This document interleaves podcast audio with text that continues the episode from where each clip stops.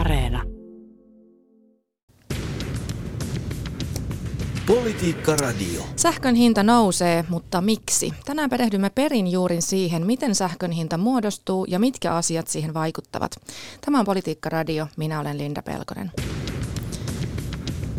Politiikka radio. Tervetuloa Politiikka radioon.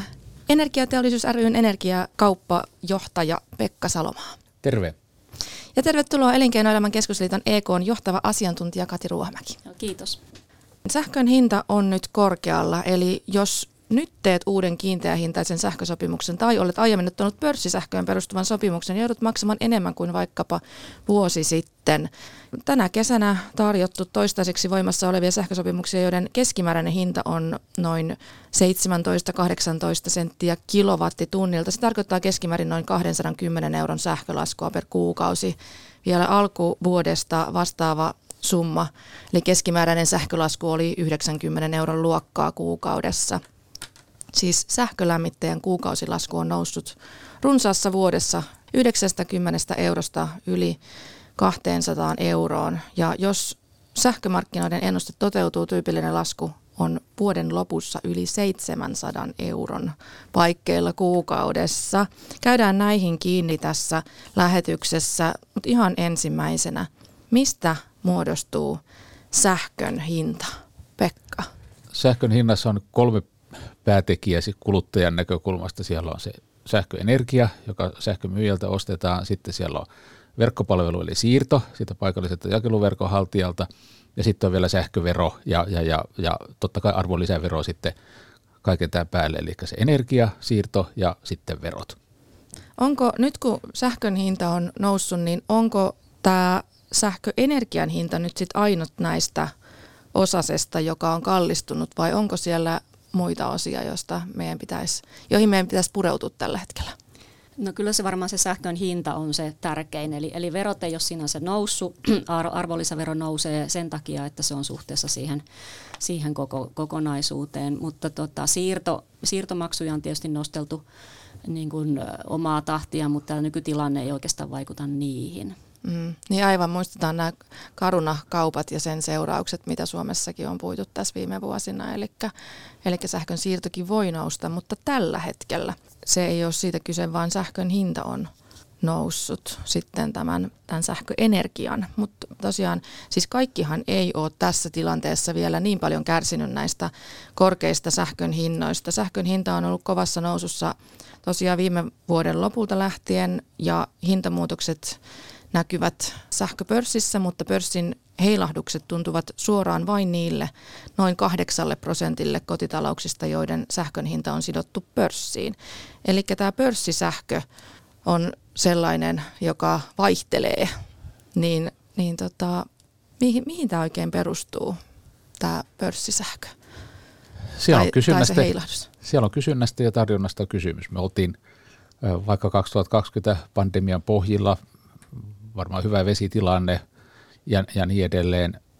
Kysyntä oli suhteellisen pientä sen tautitilanteen takia ja silloin oli todella halpaa, koska tarjontaa oli ylenmittaisesti kysyntään verrattuna. Ja nyt tilanne on kääntynyt ihan toisinpäin. Pandemiasta on selvitty ainakin suurin piirtein toivottavasti ja samaan aikaan sitten tarjontapuolella on tullut huomattava määrä erilaisia rajoitteita. Isoin juttu siinä on se kaasu koko Euroopassa. Ja tämä heijastuu toki meillekin, vaikka kaasu meillä ei semmoinen merkittävä sähkötuotannon polttoaine olekaan. Niin, miksi se meille heijastuu?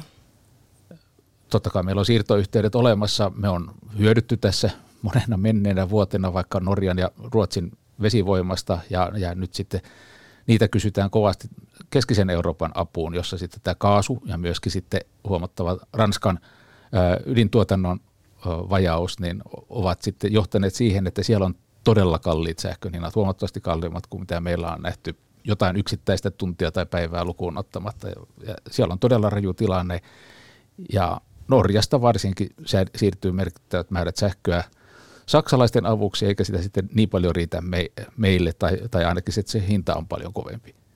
Niin, eli kysyntä on kovempaa. Joo, ja sitten oikeastaan sähkömarkkinahan ei ole semmoinen tavallinen tavaramarkkina, että se on se yksi kysymys siinä, koska sähköä ei vielä niin kuin laajassa mittakaavassa voi varastoida. Et vesivoima on oikeastaan ainoa tapa varastoida sähköä, eli varastoit sitä vettä ja päästät sitä sitten turbiinien läpi silloin, kun haluat sähköä tehdä. Mut sähkömarkkinassa on tavallaan kysynnän ja tarjonnan on niin kuin normaali tavaramarkkinat. Jos tarjonta kasvaa, niin hinnat laskee ja sitten taas jos kysyntä kasvaa, niin hinnat nousee ja tuotanto todennäköisesti tekee lisää tavaraa. Mm. Mutta sähkössä pitää aina se kysyntä ja tarjonta kohdata joka tunti, joka hetki. Ja se tekee siitä haastavan niin kuin tässä niin kuin hintamielessä, että jos eilen oli nollahintaista sähköä, niin se olisi helppo normaalimarkkinalla laittaa varastoon ja sitten myydä seuraavana päivänä, ja nyt se ei vaan niin kuin tässä sähkömarkkinassa onnistu. Eli pysyvä pitkäajan ratkaisu on varmaan se, että nämä varastointitekniikat kehittyisi, akut ja varastoida kemikaaleihin vetyyn esimerkiksi. Se on julmetun kallista tänä päivänä. Niin on vielä toistaiseksi.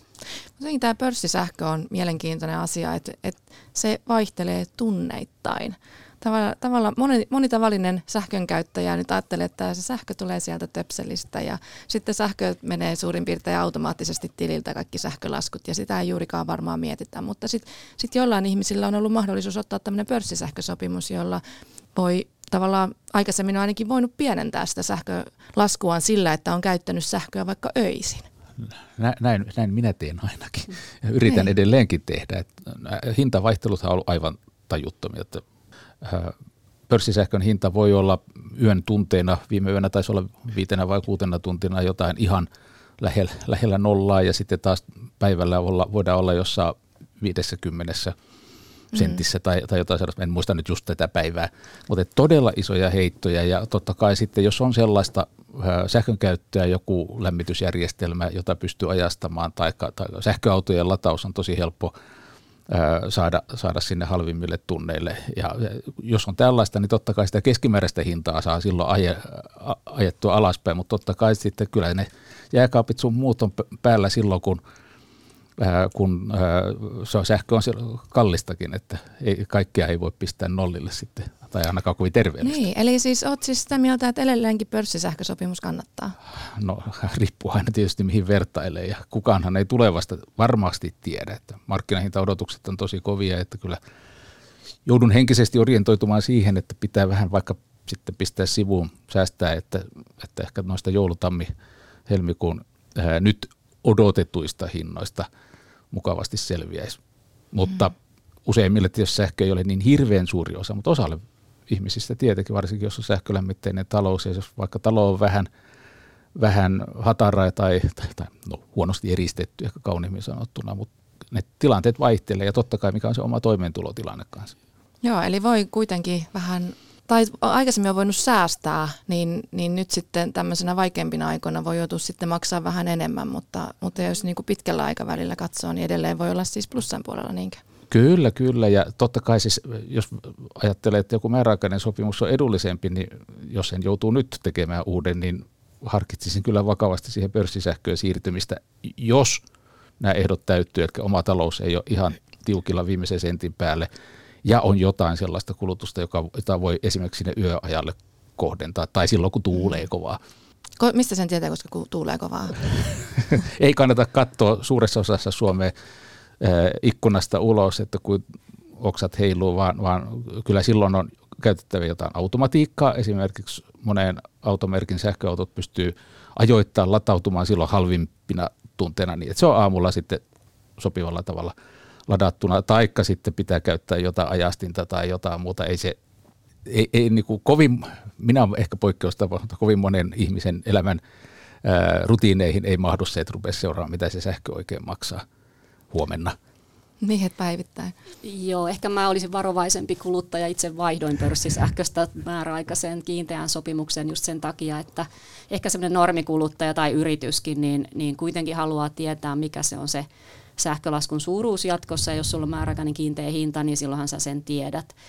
Ja vaikka on ollut niitä nollahintaisia tunteja, niin ne piikit ylöspäin on ollut niin suuria, että ne on tavallaan syönyt sitten sen edun, mikä on saatu niistä halvoista tunneista. Ja ehkä puhutaan kysyntäjoustosta nimenomaan siitä, että vois kulutusta siirtää öisin. Ja meillähän perinteisesti on esimerkiksi vesivaraajat omakotitaloissa, niin lämpeää joskus yöllä 11 maissa. Voi olla, että ne olisi kannattavaa ajastaa jo vähän myöhäisemmäksikin. Mutta yrityksissä on hankala ja tavallisella lämmittäjällä, että sä vois sitä lämmitystä, jos sulla on vaikka ilmalämpöpumppu sähkölämmityksen tukena, niin sitä ei voi pätkiä, se pumppu ei tykkää yhtään, jos pakkasta on -20 ja pätkit sitä käyntiä, että se saattaa jäädä käynnistymästä sitten sen jälkeen. Joo, jäätyy, niin. Mm-hmm. Ja yrityksillä, jos sulla on prosessi, niin sä et voi niin kuin ihmisille sanoa, jos sä oot vaikka päivävuoro, niin kaikki tuleekin nyt yöhön, nyt tehdään öisin näitä töitä, että jotain pystyy. Ja fiksut firmat pystyy siirtämään kulutuksia ja on erilaisia sopimuksia, niin myöskin eteenpäin ajastamaan tietyille tunneille, mutta se vaatii kaikki ponnisteluja, että se ei voi olla sen, ei kuluttajan eikä yrityksenkään niin kuin päätekeminen, että tarkkailee koko ajan mitä tunti tunnilta sähkö, että automatiikka olisi tässäkin ihan toivottavaa. Hei, puhutaan vähän nyt siitä, että mitkä asiat nostaa sitä sähkön hintaa, niin tässä jo vähän tulikin, mutta siis kun sähköyhtiöt ostavat sähkön pörssistä, jossa hinnat määrää kysynnän ja tarjonnan laki. Mitä kysytympään sähkö tiettynä aikana on, sitä enemmän se maksaa, kuten tässä aiemmin todettiin. Niin miksi juuri nyt sähkön hinta on niin korkea, Kati?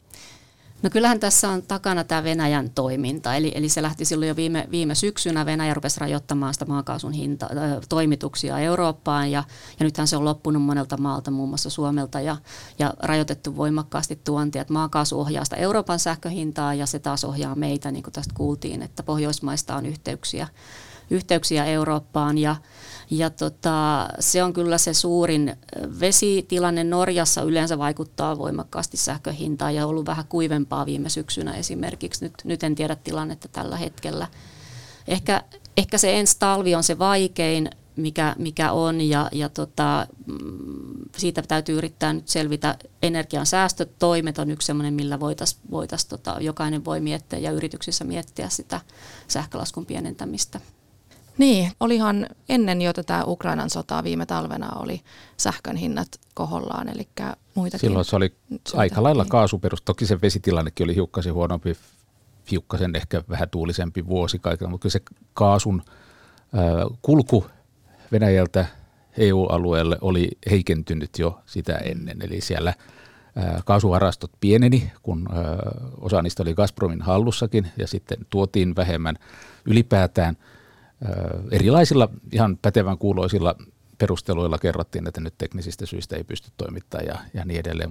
Tietysti sitten voi niin kuin hiljaa mielessään pohtia, että olikohan tässä mahdollisesti valmistautumista tähän tulevaan tilanteeseen, että vähän lyhennetään liekanarua. Niin, on aikaisemminkin ollut sotia ja on ollut, esimerkiksi 70-luvulla oli energiakriisi, koska arabimaat hyökkäsi Israeliin ja tätä seurasi kauppasaarto Lähi-idässä. Niin myöskin Suomessa silloin säännösteltiin energiaa, niin ollaanko nyt jotenkin samankaltaisessa tilanteessa? No oikeastaan verrata mihinkään? Luin semmoista vanhaa merihistoriakirjaa kesällä, kun olin veneessä, niin siellä 1500-luvulla oli jo kauppasaarto. Käytettiin, niin kuin nämä maat käytti toisiaan vastaan, että kyllä tämä niin kuin on semmoinen keino, mitä käytetään, ja täysi tuki tälle Venäjän kauppasaarolle ja näille taloudellisille sanktioille ja muille toimille, rajoituksille, mitä tästä seuraa. Mm-hmm. Et tässä pitää nyt vaan pyrkiä pärjäämään ja nimenomaan ensi talven kanssa, että sitten se todennäköisesti kun kesä tulee, niin taas helpottaa ja sitten nähdään mikä se seuraava talvi on tilanne silloin, mutta meillähän on hyviä ennusteita, on Olkiluoto 3 käynnistyminen tai niin kuin verkkoon täydellä kapasiteetilla tuleminen joulukuussa ainakin on näin ilmoitettu, niin veikkaisin, että me selvitään kyllä. Niin, miten se Olkiluoto? Pelastaako Olkiluoto nyt meidät tästä talvesta? Voimmeko siihen luottaa? Se on tosi iso tekijä.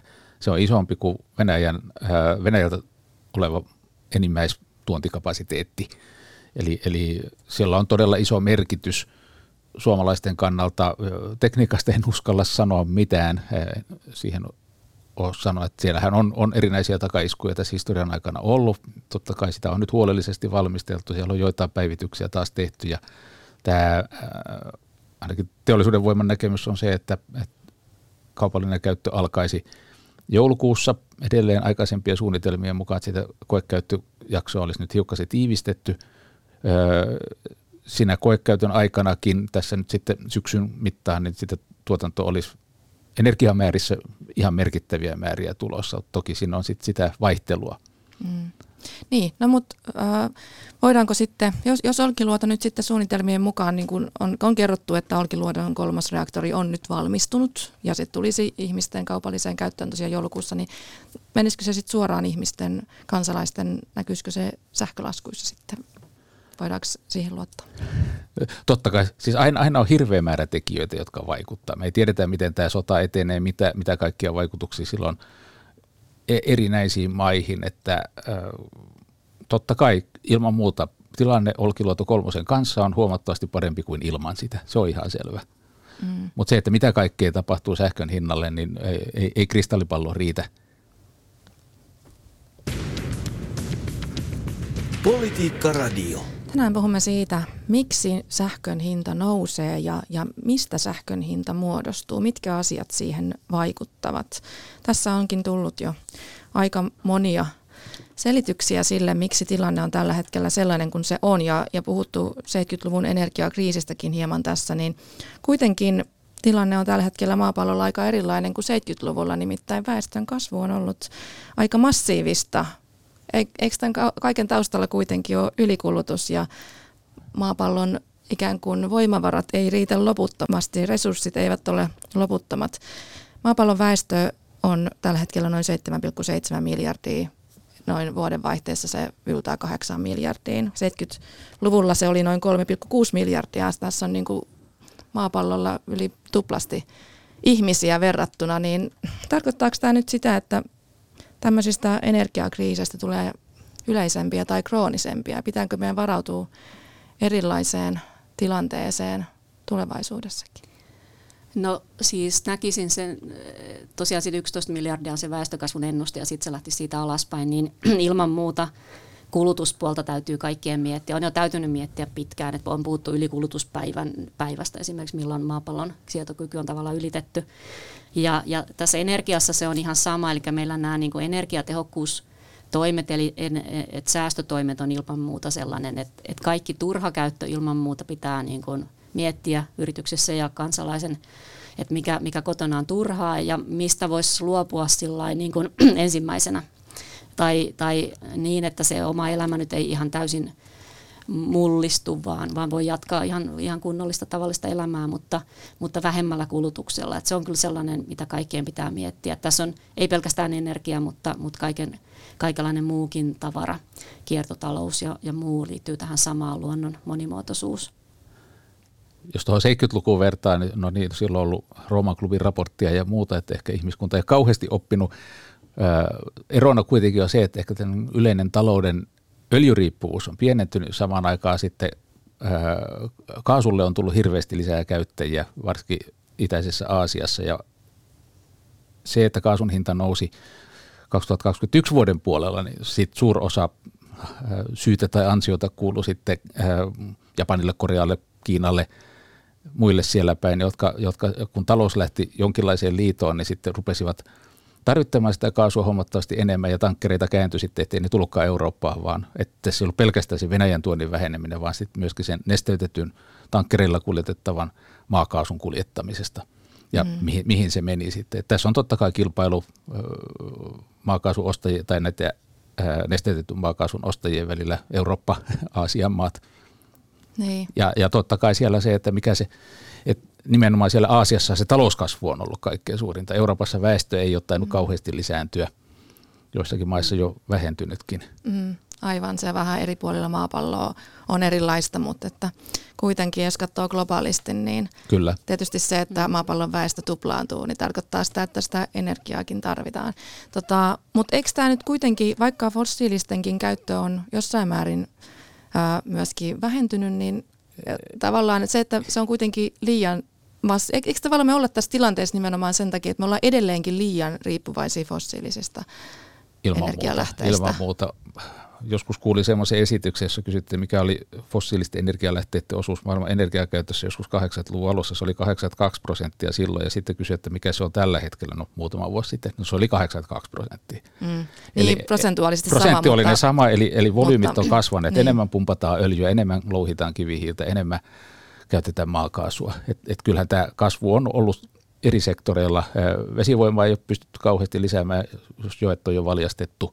ne, jotka siihen halutaan käyttää ja niin edelleen. Ydinvoima ei ole kauheasti lisääntynyt maailmassa muutamaa maata lukuun ottamatta ja niin edelleen. Et kyllä me kauheasti ihmiskuntana ja Euroopan unionina ollaan riippuvaisia niistä fossiilisista polttoaineista ja nyt voi ehkä nyt sen verran sanoa, että me suomalaiset ollaan keskimääräistä eurooppalaista paremmassa tilanteessa, koska meillä tätä muutosta on tehty aikaisemmin jo. Meillä sähkön tuotanto varsinkin, mutta myöskin kaukolämmön tuotanto on molemmat siirtyneet jo aika paljon pois fossiilisista uusiutuviin ja sähkön puolelle ydinvoimaan. Että se muutos on ollut yllättävän iso tässä viimeisen 10, 15, 20 vuoden aikana.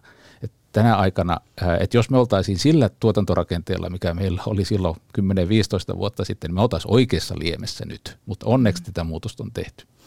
Joo, ja varsinkin tuulivoimaan on kehittynyt, siis sehän on sellainen teknologia, mikä on tosi paljon halventunut ja kehittynyt ja tuulimyllyt suurentuneet ja sama aurinkopaneeleissa on ihan huima kehitys, että Et kyllä vaikka fossiiliset on niin kuin, tavallaan se ihmiskunnan kasvu on tuonut sitä kasvua energian käyttöön, että vielä ei ole pystytty irtaantumaan energiaa irrottamaan talouskasvusta ja ihmiskunnan väkimäärästä, mutta on siellä hyviä merkkejä nimenomaan uusiutuvien puolella, että ihan luotan ja uusia teknologioita, niin kuin lämpöpumpputeknologiat esimerkiksi ja kaikki tämän tyyppinen, mutta se vaatii tietysti kehittynyttä yhteiskuntaa ja niin kuin halua ja resursseja kehittää näitä uusia teknologioita, että se on se. Ja aikaa se vie, pahuus vieköön.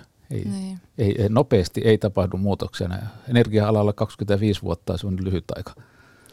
Mutta miten tätä sähkön hintaa sitten voitaisiin saada alas? Tosiaan Olkiluoto tässä tuli jo mainittua. Poliitikoilla on ollut erilaisia ideoita. Elinkeinoministeri Mika Lintilä on ehdottanut veroalea, Annika Saarikko lapsilisien korotusta. Lintilä on todennut, että sähkön arvonlisäveron alentaminen olisi yksinkertaisin ja vaikuttavin keino helpottaa sähkön hinnan nousua ensi talvena. Hän ehdotti arvonlisäveron pudottamista nykyisestä 24% 14 tai 10%. Olisiko tämä esimerkiksi yksinkertaisin ja vaikuttavin keino vai mikä voisi olla? Se on yksinkertainen keino. Se on helppo toteuttaa, jos siihen halutaan. Totta kai valtiontaloudelliset vaikutukset voi olla aika isoja. Osuvuus niihin kaikkein heikommassa asemassa olevaan tai eniten kärsiviin on sikäli heikko, pois lukien se vaikutus, että ne, jotka käyttää esimerkiksi sähköä sitten enemmän, niin heitä tämä tietysti auttaa enemmän kuin niitä euroissa mitattuna kuin niitä, jotka käyttää vähemmän. Totta kai parhaiten kohdentuvia toimia ja kustannustehokkaimpia voivat olla sellaiset, joissa autetaan suoraan niitä, jotka on kaikkein heikoimmassa asemassa. Että toimeentulotuen määriä esimerkiksi tarkistettu energian hinnan nousun pohjalta tai jotain muuta, mutta totta kai se ei auta sitä työssäkäyvää matalahkopalkkaista ihmistä, joka pitää ajaa ehkä pitkää matkaa ja asunnon lämmitys on riippuvainen kallistuneista lähteistä. Niin, mutta mitäs Kati sanot?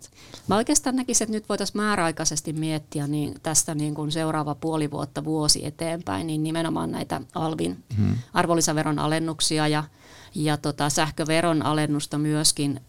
Siellä on, teollisuus on siellä EU-minimi sähköverossa, mutta palveluyritykset ja kuluttajat on tässä ykkössähköveroluokassa, joka on aika korkea eurooppalaisella mittakaavallakin.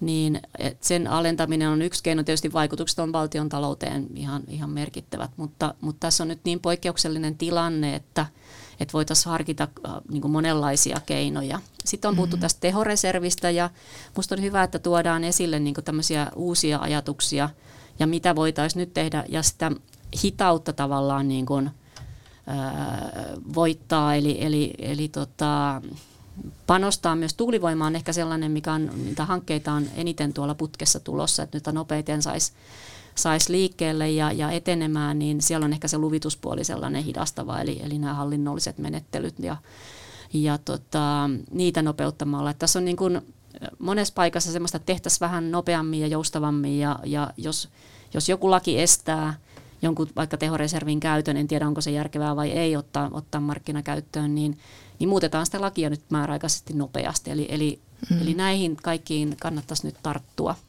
Niin, siis nythän on ollut otsikoissa, siis viittaatko tähän uutiseen, joka viime viikolla aiheutti paljon keskustelua. on syytetty, että Fortum pitää sähköä keinotekoisesti kalliina, että kun heillä on siis on tehoreservissä tämmöinen Meriporin kivihiilivoimala, että pitäisikö nyt sitten ottaa jopa kivihiiltä käyttöön sen takia, että saataisiin siis tehoreservistä kivihiilivoimalaa käyttöön, että saataisiin sähkön hintaa alaspäin, vai onko meillä muita vaihtoehtoja? Kivihiilen polttamisen kustannuskin on noussut rajusti, kivihiilen hinta on noussut ja päästöoikeudenkin hinta on noussut. Eli sielläkin se raja, missä se on järkevää, niin on noussut. Toki sellaisia tunteja on varmaan tänäänkin, jolloin kivihiiltäkin kannattaisi käyttää, mutta siellä on tietysti se, että nämä laitokset tuppaa olemaan aika vanhoja. Ei ole sellaisia enää, joita kannattaa niin kuin käyttää koko talven läpi tai pystyisi teknisesti käyttämään ilman, että on koko ajan pelko siitä, että nyt milloin tämä rasahtaa rikki. Eli se vaatisi aikamoisia toimenpiteitä. Saksassa puhutaan ydinvoiman käytön jatkamisesta. Onko siellä polttoainetta, onko siellä henkilökunta, onko laitokset siinä kunnossa, että niitä voidaan ajaa? Mä en tiedä. Niin, no mutta... Ehkä odotetaan sitä Olkiluotoa kuitenkin ennen kuin lähdetään kivihiileen, vai mitä mieltä? Joo, ja tuulivoiman nämä lisäpanostukset, mitkä tulee vielä valmistumaan. Joo, tuulivoimaa tulee merkittävät määrät tämän vuoden aikana lisää, tai on tullut jo tänä vuonna, ja loppuvuoden aikana tulee lisää. Ensi vuonna edelleenkin, niitä on rakenteilla nyt huomattavat määrät. Niin kuin Kati ihan oikein sanoi, että on hirveän tärkeää, että niitä lupamenettelyjä saataisiin nopeimmiksi, ja totta kai jokainen hanke on tarkistettava asianmukaisesti, ettei siellä niin luontoarvoja tai muuta loukata, mutta se, että se käsittely olisi mahdollisimman nopea ja että riittävät resurssit sitten vaikka hallintotuomioistumilla ja niin edelleen. Näistä pitää huoli, ja ne auttaisi siellä sitten ehkä 5 tai 10 vuoden päästä, mutta ei ensi talveen. Mm. Joo, ja sitten on ehdotettu myös esimerkiksi Vasemmistoliiton eduskuntaryhmän puheenjohtaja Jussi Saramo on puhunut sähkön hintakatosta, ja Sanna Marin pääministeri totesi jo keväällä, että hän olisi avoin tällaiselle keskustelulle hintakatosta. Myös perussuomalaisten varapuheenjohtaja Leena Meri on yhtenä keinona maininnut tämän hintakaton. Minkälainen ratkaisu tämä olisi näihin ongelmiin? Kun tietäisi, mitä milloinkin tarkoitetaan, että Ruotsissa on vaalikampanjat, että menossa siellä puhutaan hintakatosta, se tarkoittaa sitä, että ainakin joku esitys oli se, että valtio maksaisi sen erotuksen, eli se mitä asiakas näkee olisi maks tämä ja sitten valtio maksaisi sen lopun. Sen järkevyyttä voidaan tietysti miettiä, mutta sitten jonkin verran keskustelua siitä, että tukkumarkkinoilla laitettaisiin hintakatto. Sen jälkeen kysymys kuulee, että kun nämä kysyntä ja tarjonta pitäisi kohdata, mitä sitten tapahtuu, jos ne eivät kohtaakaan? Keneltä katkaistaan sähköt silloin? Tai otetaanko riskejä järjestelmä turvallisuudelle, jos tämä hintamekanismi ei pystykään toimimaan? Hirveän tärkeää, että tämmöisiä asioita juuri nyt mietitään, ja kova kiire on tietysti sen miettimisessä. Tärkeä keskusteluaihe, mutta koko ajan pelko siitä, että tehdäänkö hyvää tavoiteltaessa enemmän pahaa? Niin, tosiaan siis Australiassa sähkömarkkinat piti sulkea keväällä, kun hintakatto aktivoitui. Sähkölaitokset lopettivat sähkön myynnin, koska se olisi ollut tappiollista. Tämmöinenkin reaktio ikään kuin pahimmassa tapauksessa sitten voi tulla.